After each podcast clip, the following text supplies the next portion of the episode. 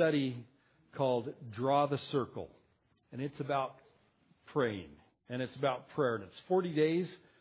Today I read number 12, and I think we're really on number 11.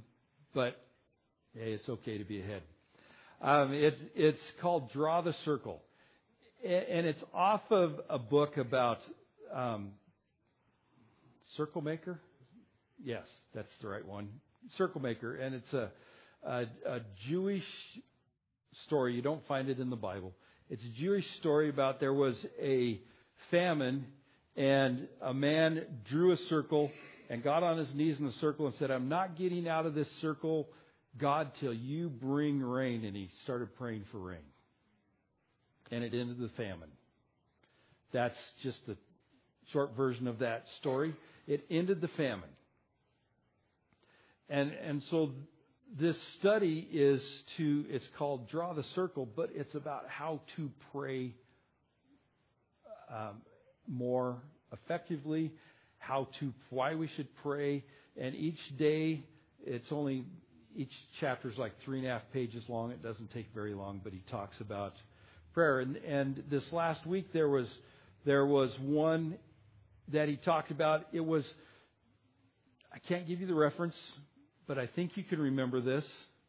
Or if you can't, I'll remind you. Uh, Jesus told a parable about a, a lady who wanted justice, and she would bang on the judge's door and call for justice. And he would ignore her, and she would keep after him. She didn't just go to the court, she went to his house and kept after him and kept banging and banging and finally said, I will give it to her not because I like her, because I am sick and tired of this. And and the point that he was drawing is because it re, it's repeated in Scripture and over and over, it's called crazy miracles are offspring of crazy faith. Normal begets normal, crazy begets crazy. If you want to see God do crazy miracles, sometime you, you need to pray crazy prayers. That's what it is. Normal begets normal. If you want to see God do crazy miracles, you've got to have crazy prayers. And the point he was making is you've got to keep after. You can't just politely say, okay, God, could you do this and forget about it. Sometimes you have to keep after God. Not because he doesn't want to do it, but because he needs to know that we're serious about it.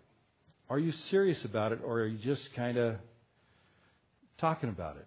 So that's what the board's going through. And good news for you, we will be um, have already. There's a couple um, small groups that have talked to me about doing this Bible study, and it's a 40 day study.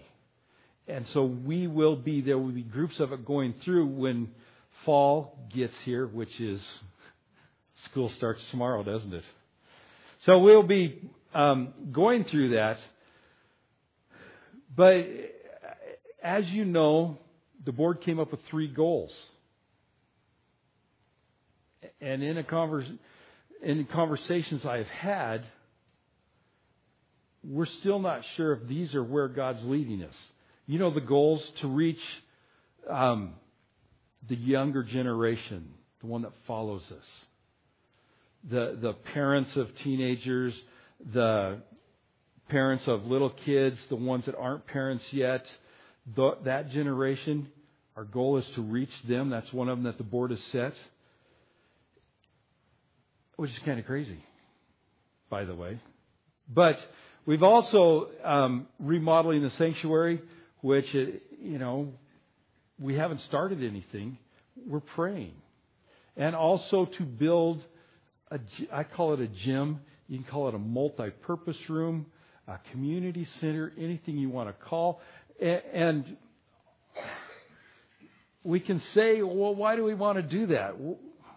The truth is, all these three things that we came up with are things that this church has come up with over the years before I even got here. I know that someplace there's plans to build on out there. And, and I know that we all want to reach the younger generation it, because if we don't, who will? I know all that, and, and all of it becomes very uncomfortable for us And we're not jumping into anything, but I'm keeping it in front of you because two things. If, if I don't keep it in front of us, we forget about it and it just goes away and it was a good idea. And the other reason is if I don't keep it in front of us, we will stop praying and then we won't know for sure if it's really God's will or not. We have to follow, and, and I know that in the middle of these, as, as we start and we work on them, things are going to change. We may change the way we approach these things or the pattern that we do them, or we may not do them at all. But we have to keep going and following God because if we're not following God, we're just a club. If we're not following God and do what He asks, we end up just doing stuff. And when the youngest of us passes away, we're all done.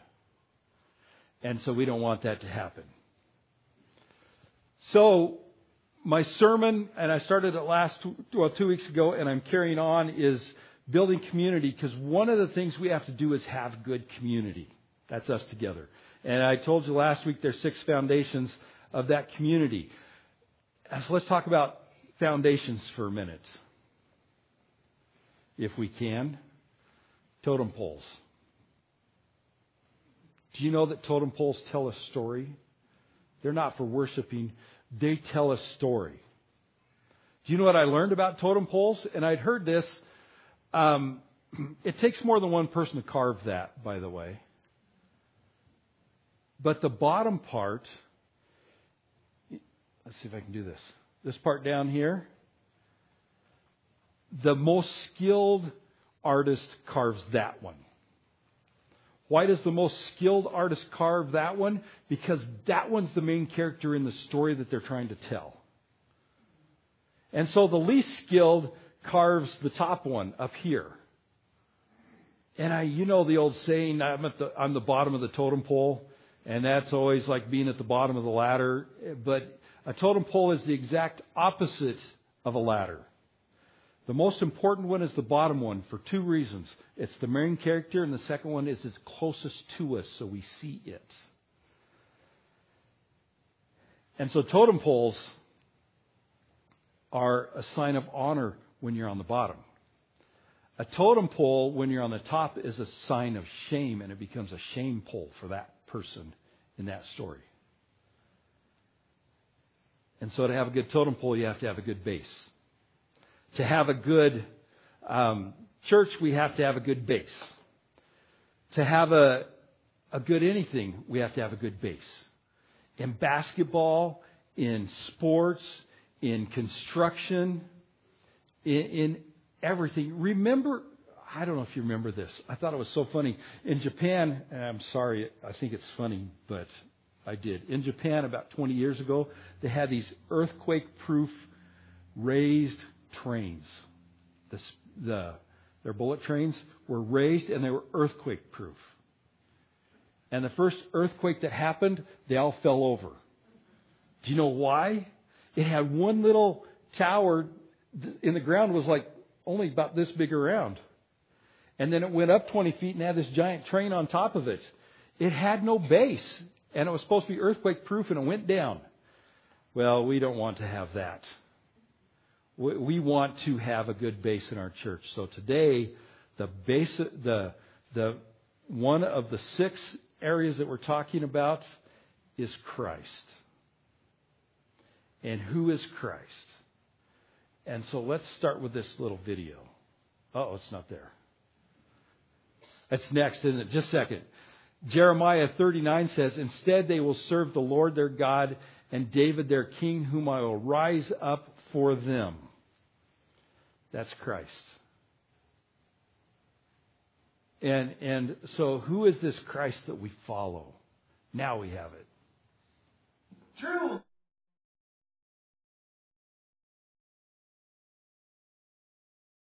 Who is this Christ? Is he the one that died on our cro- on the cross for our sins and we leave it at that and we keep going back and putting him back on the cross? Or is he or is he the living savior? So today I want to talk about that. You know, Christ wasn't his name. Jesus was his name. Christ was his title. In the Old Testament, the, the word for Christ was Messiah. The anointed one, Savior. And it was a title given to Jesus. And so I want to, for us to learn a little bit and for us to talk a little bit about who Jesus is as Christ. Okay? When, when I was in grade school, they had a, a, a free throw shooting contest. Every school in the area had it. It went clear through high school, but by the time I reached high school, they didn't do it anymore. And so, to the first round was you had to hit two out of five, which isn't too hard, supposedly. And if you hit two out of five, then you got to shoot 25, and however many you got out of 25, if you got a certain number of them, you could go to Lewiston and compete against other kids your age that did the same thing. Now, to be considered average in in free throw shooting, you're supposed to hit 60%. That's uh, six out of 10. There are some professionals that don't hit that good. And there, there are some that hit way more than that, like 90%. They hit 9 out of 10. And I went to a basketball camp where they said you should be able to walk up to the line, close your eyes, do whatever you're supposed to do, and make the basket without looking. It's called consistent. You're supposed to, and to get good at free throws, you, you do the same thing each time. So my thing was, it didn't always work because I was only shooting like 60%. My thing was, I would find it, it, on the free throw line, there's a hole in the floor where they put the, the nail in and use the string to make the circle around. It's there. That's the dead center of, of the free throw line, which is the dead center of the basket. So I'd find that and get centered on it. I'd bounce the ball three times, then I would shoot. Oh, I, I breathe out, and then I would shoot. And if I got lucky, I'd make it. But I was consistent in that. And, and even now, if I go to the free throw line, I do the same thing, and I still miss. It's just how it goes. But, but consistent. The Holy Spirit is consistent. There we go. Oh, I got behind myself. Sorry, I'm not keeping up with the slides for you. But the Holy Spirit is consistent. Hebrews 13:8. If you don't have this one underlined, I, I know you know it because we've sung it in songs, but at least to underline it, Hebrews 13:8. Jesus is the same yesterday, today, and forever. He's consistent. He doesn't change in the middle of the stream. He doesn't change his love. He doesn't change anything. He's consistent. Always. Just like you're supposed to be in shooting free throws.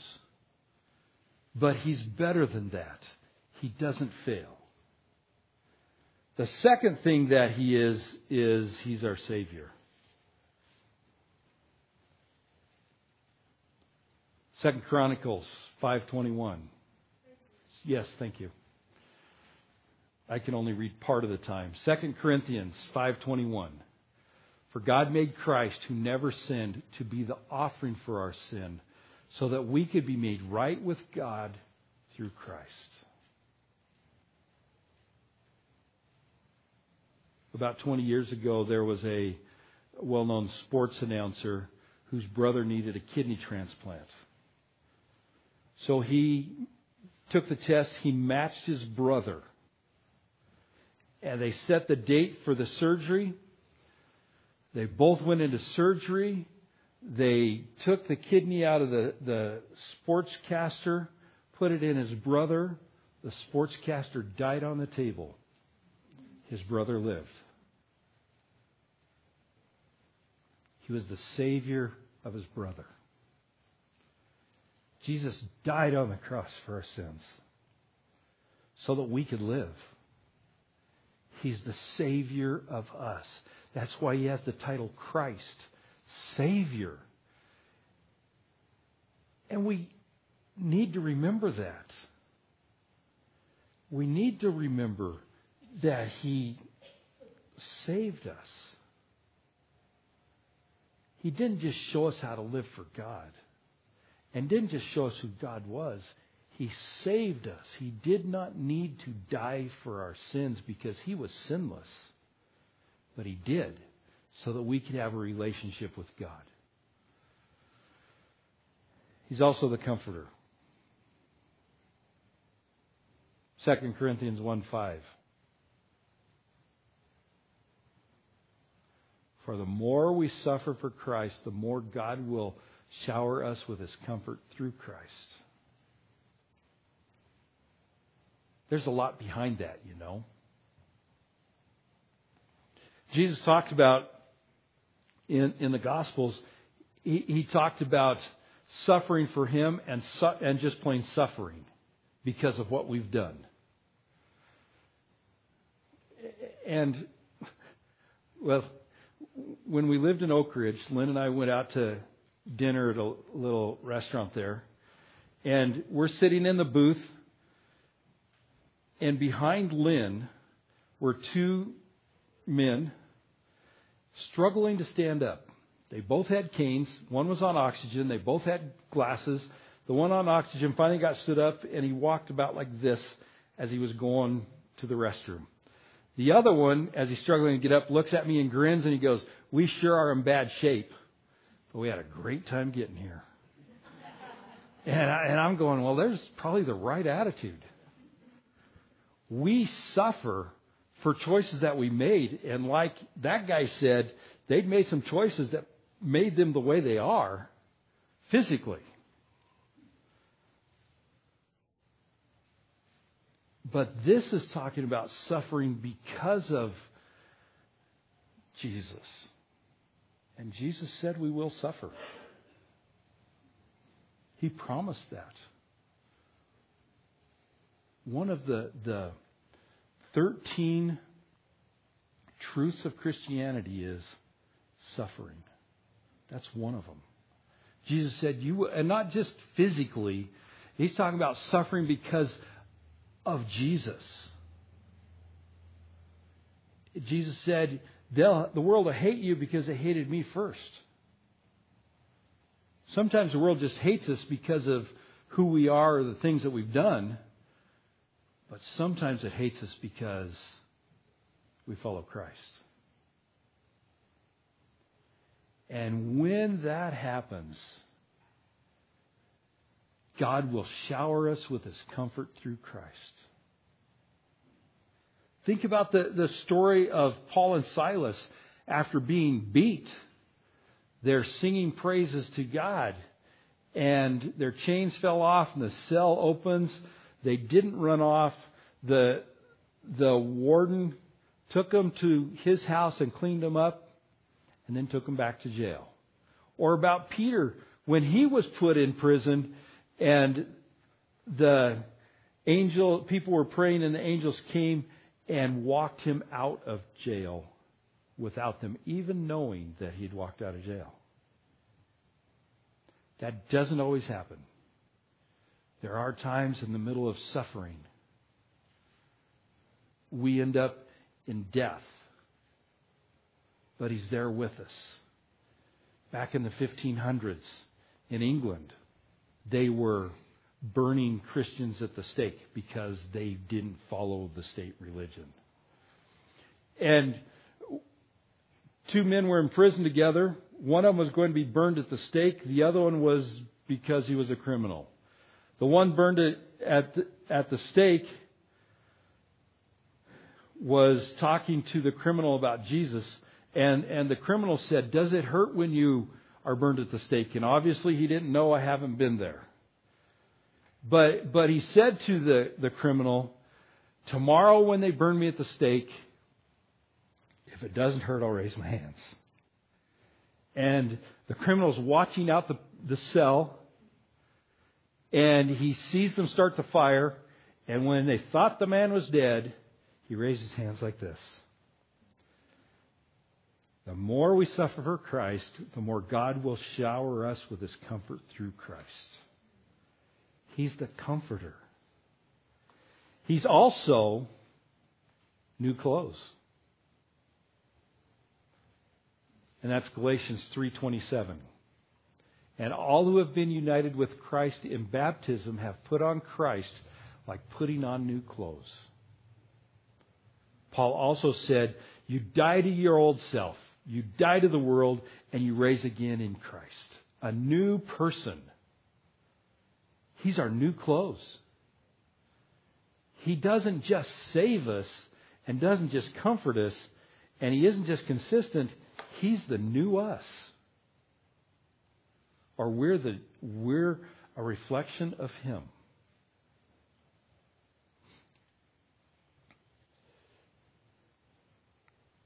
And He's also the promise kept.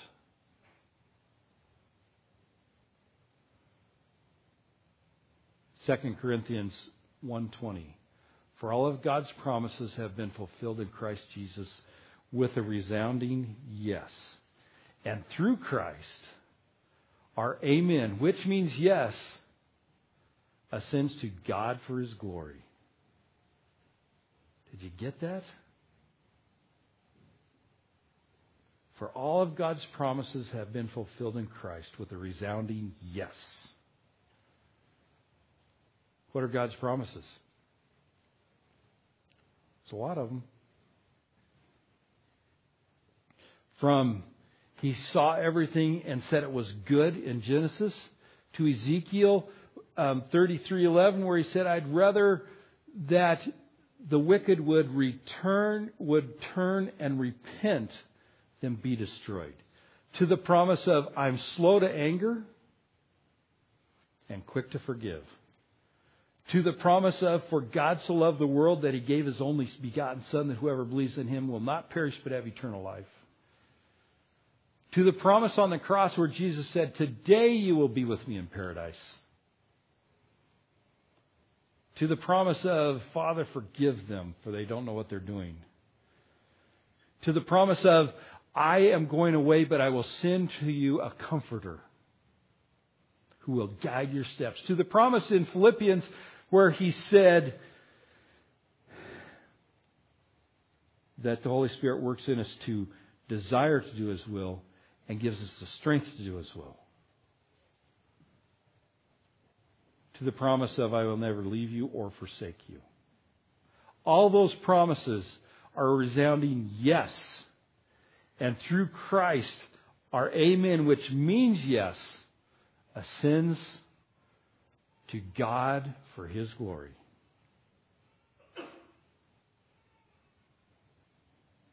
Isn't that good? And we sometimes forget that.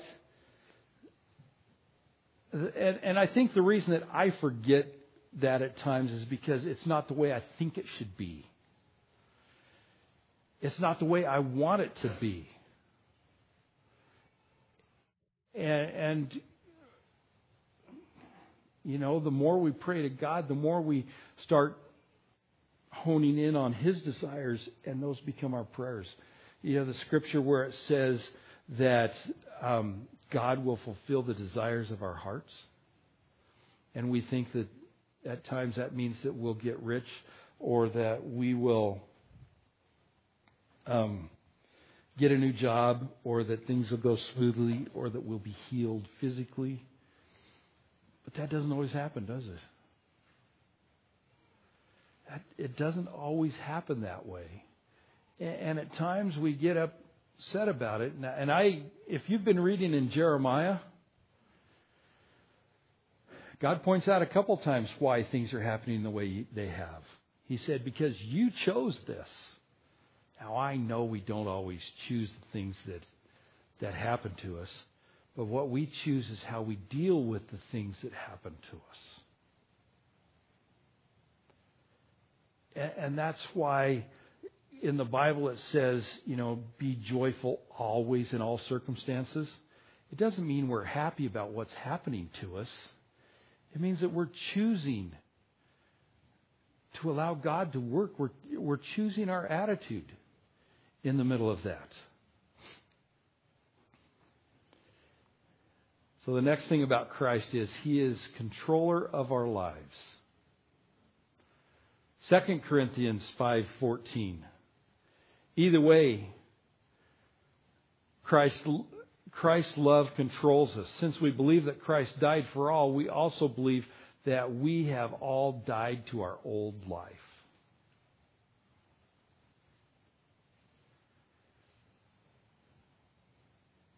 So the the song used to be you're going to have to serve somebody. Whether it's God or Satan, whether it's drugs or God, you have to serve somebody. And when we have died to our old selves and put on Christ the new, new clothes, He controls us. And He's controller of our lives. And as we grow in Him and, and grow closer to Him, and as we follow in His footsteps, He takes us places we never thought we would be. And He puts people in our lives that we never thought would be there. And even though things don't happen the way we would like them to happen, He's still in control. It's like Joseph told his brothers, You planned this for evil this was years after they had sold him into slavery. Now, there was a time I would have sold my brother if I had the chance. But then I found Jesus. But I never did that to my brother. And I find it hard to believe, but they did that. Fortunately, he had one brother that stood up and said, No, let's not kill him. And he ended up being sold and taken to Egypt and sold again and and he worked his way up in in the the warden's household. Then he got lied about and thrown into prison again, and then he got out years later and became the second most powerful man in all of Egypt. And his brother, the famine happened. His brothers came down. They didn't know who he was. And when he revealed who he was, they were a little scared. And he said, You intended this for evil. He called him right on the carpet. You intended this for evil. But God's using it for good. Because he did save all of Joseph's brothers, dad, and their families. And so he's in control. Even if it doesn't happen the way we want it to happen. And here's our, one of our responsibilities. We are his ambassadors. 2 Corinthians 5:20. So we are Christ's ambassadors. God is making his appeal through us. We speak for Christ whenever we plead, come back to God. Come back to God. you know what an ambassador is represents either a nation or a person or a company. We're ambassadors. And we're here in this world representing God. And He's making His appeal through us. So that we say, come back to God. That's our responsibility to live in such a way that, that people will want to come back to God. And we call to people, come back to God. That's our responsibility. So back to the Holy Spirit, back to Christ, back to Jesus. He's a unifier.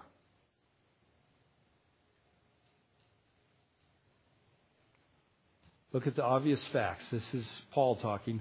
Those who say they belong to Christ must recognize that we belong to Christ as much as they do. We all belong to Christ. And it's obvious. We don't get to decide who belongs to Christ and who doesn't belong to Christ. The good news is we can leave that in God's hands.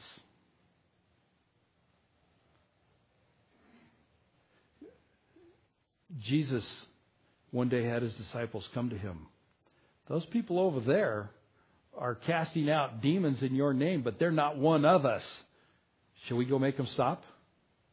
What was Jesus' answer? No. They're doing that in my name. And even though they weren't one of the disciples, they were one in Christ. And so, you know, as long as people are following Christ's leading and He's in control of their lives and He's their Savior, we get to be united with them. We get to be united with them. And the other scripture of that is Ephesians 2 6. For he raised us from the dead along with Christ and seated us with him on the heavenly realms because we are united with Christ Jesus. We're united with Christ Jesus.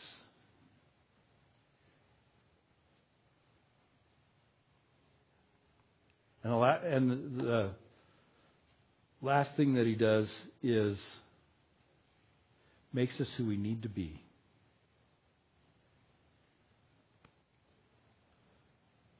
I thought I'd change that, sorry. Makes us who we need to be. Colossians 2:11 When you come to Christ you are circumcised but not by a physical procedure. Christ performed a spiritual circumcision, the cutting away of your sinful nature. He makes us who we need to be. That is pure in Him. We sometimes forget about that. We will even make excuses for ourselves. I don't expect perfection of us. The only perfection that we have is that Jesus forgave us of our sins. But that doesn't mean we shouldn't strive to be the people God's called us to be. And so we have to strive to be the people that God's called us to be. But we also have to remember it's not us that does it, it's Christ that does it. I can be good for so long, then I can no longer be good. And you laugh because you know that's true of you too. You can be good for so long, then you can no longer be good. When we try to do it on our own, it becomes difficult. And so we have to let Christ do that in us.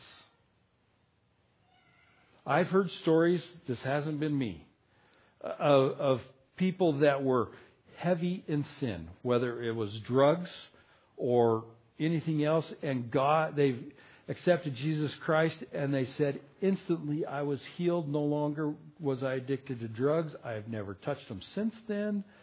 Or, and, and not just that, not just drugs, but, you know, other things too that had control of them. People have told that. But then there's those of us that it just never works that easy. It seems to become a battle that we are in our whole lives. But when we remember that Christ is in control, He knows us. He knows that for some of us, we need to be healed instantly. And for some of us, we need to go through the process over and over and over again so that we are formed and made into what God wants us to be. And so for, for some of us, we can, our testimony is He saved me instantly, and people hear that, and that's great. And for others, it's we're still going through it, and they need to hear that because they've been going through it and they're about ready to give up on Christ. They need to hear that. And so we get to share that with each other. we're not all the same. We're saved by the same Christ. And it's through repentance, which is changing your mind and going the other way, and, acknowledging Christ that we're saved. But for each of us, the relationship's a little different. Because not everybody's like me. Not everybody's like you. And so as we grow together in community, we start seeing that. And, and we are required to be faithful in obedience. This is a long scripture. Colossians 2 6 through 15 says this.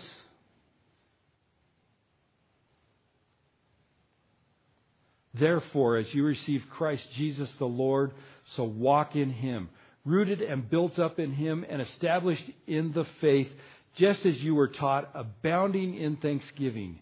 See to it that no one takes you captive by philosophy and empty deceit, according to human tradition, according to the elemental spirits of the world, and not according to Christ. For in him the whole fullness of deity dwells bodily, and you have been filled in him who is the head of all rule and authority. In him also you were circumcised with the circumcision made without hands by putting off the body of flesh by the circumcision of Christ, having been buried with him in baptism, in which you were also raised with him through the faith in the powerful working of God who raised him from the dead and you who are dead in your trespasses and legal demands. This he set aside, nailing it to the cross. He disarmed the rulers and authorities and put them to open shame by triumphing over them in him. The legal demands. This he set aside, nailed it to the cross. I read that part already. It Got in there twice. Then there's Jeremiah 35, 18 and 19. Then Jeremiah said to the family of the Rechabites, This is what the Lord Almighty, the God of Israel, says. You have obeyed the command of your forefathers, Jehonadab, and have followed all his instructions and have done everything he ordered. Therefore, this is what the Lord Almighty, the God of Israel, says. Jera, excuse me, Jehonadab, son of Rechab, will never fail to have a descendant to serve me. Do you get that? Because they were faithful, there will always be a descendant that is serving God. Not just a little bit, but always. And as we follow God and are led by, by Christ, and things start to get a little rough, we start wondering if that's really, if we are really following Him. Dale Schaefer, who's the district superintendent of Northern Florida District, I think that's what it's called, he's got 150 churches, Nazarene churches under him. He used to be in Medford. He's an amazing guy. He said, um, reminded again today that new levels bring new de- devils. If you want to see your ministry go to the next level, expect and embrace facing opposition and oppression.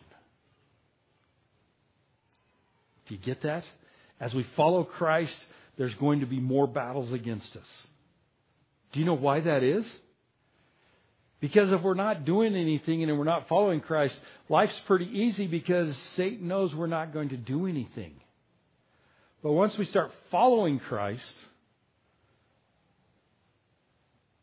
11 of the 12 disciples in Acts died early. Only one lived to old age. All the others were, perse- and they were all persecuted and killed.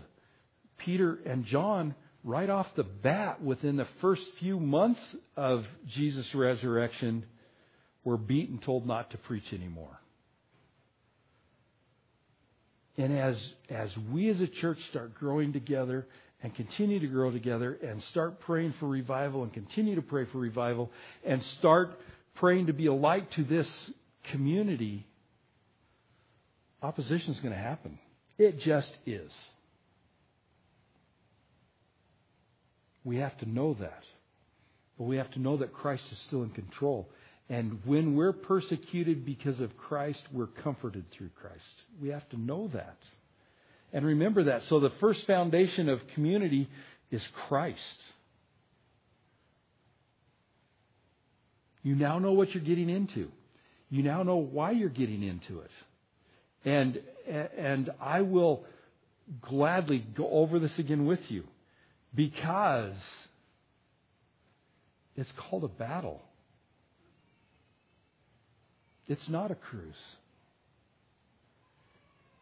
And when we're on Christ's side, the battle will kick up. Be okay with that. Be okay with that.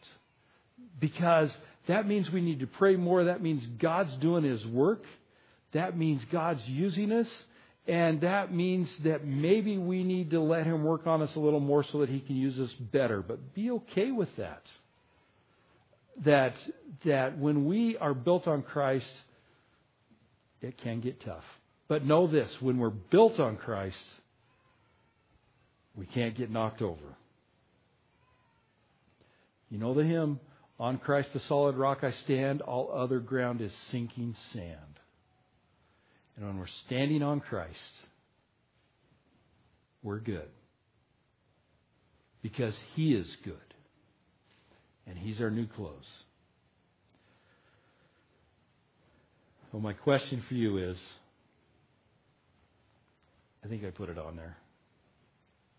Maybe I didn't. Is this the Christ you serve? The one that I have mentioned? Is this the Christ you serve? Or are you serving a watered down version of this Christ?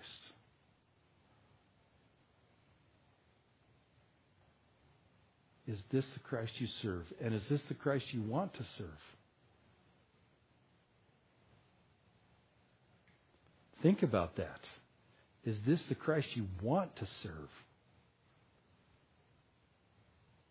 Because I don't know about you. This is the Christ I want to serve.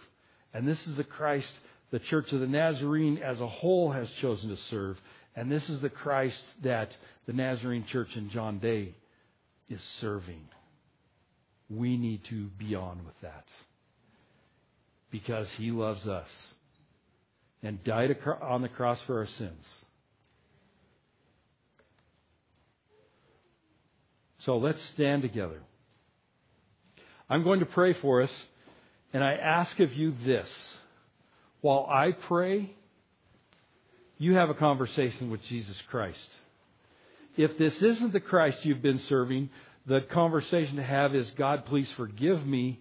Please help me to serve this Christ.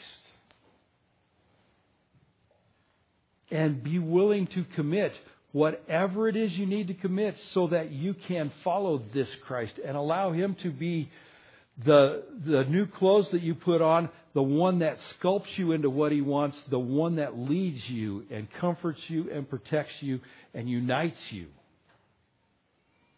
So you have that conversation with Him while I pray for us.